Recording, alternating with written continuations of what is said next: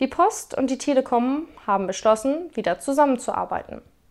Wie lautet der Name des neuen Unternehmens? Compost.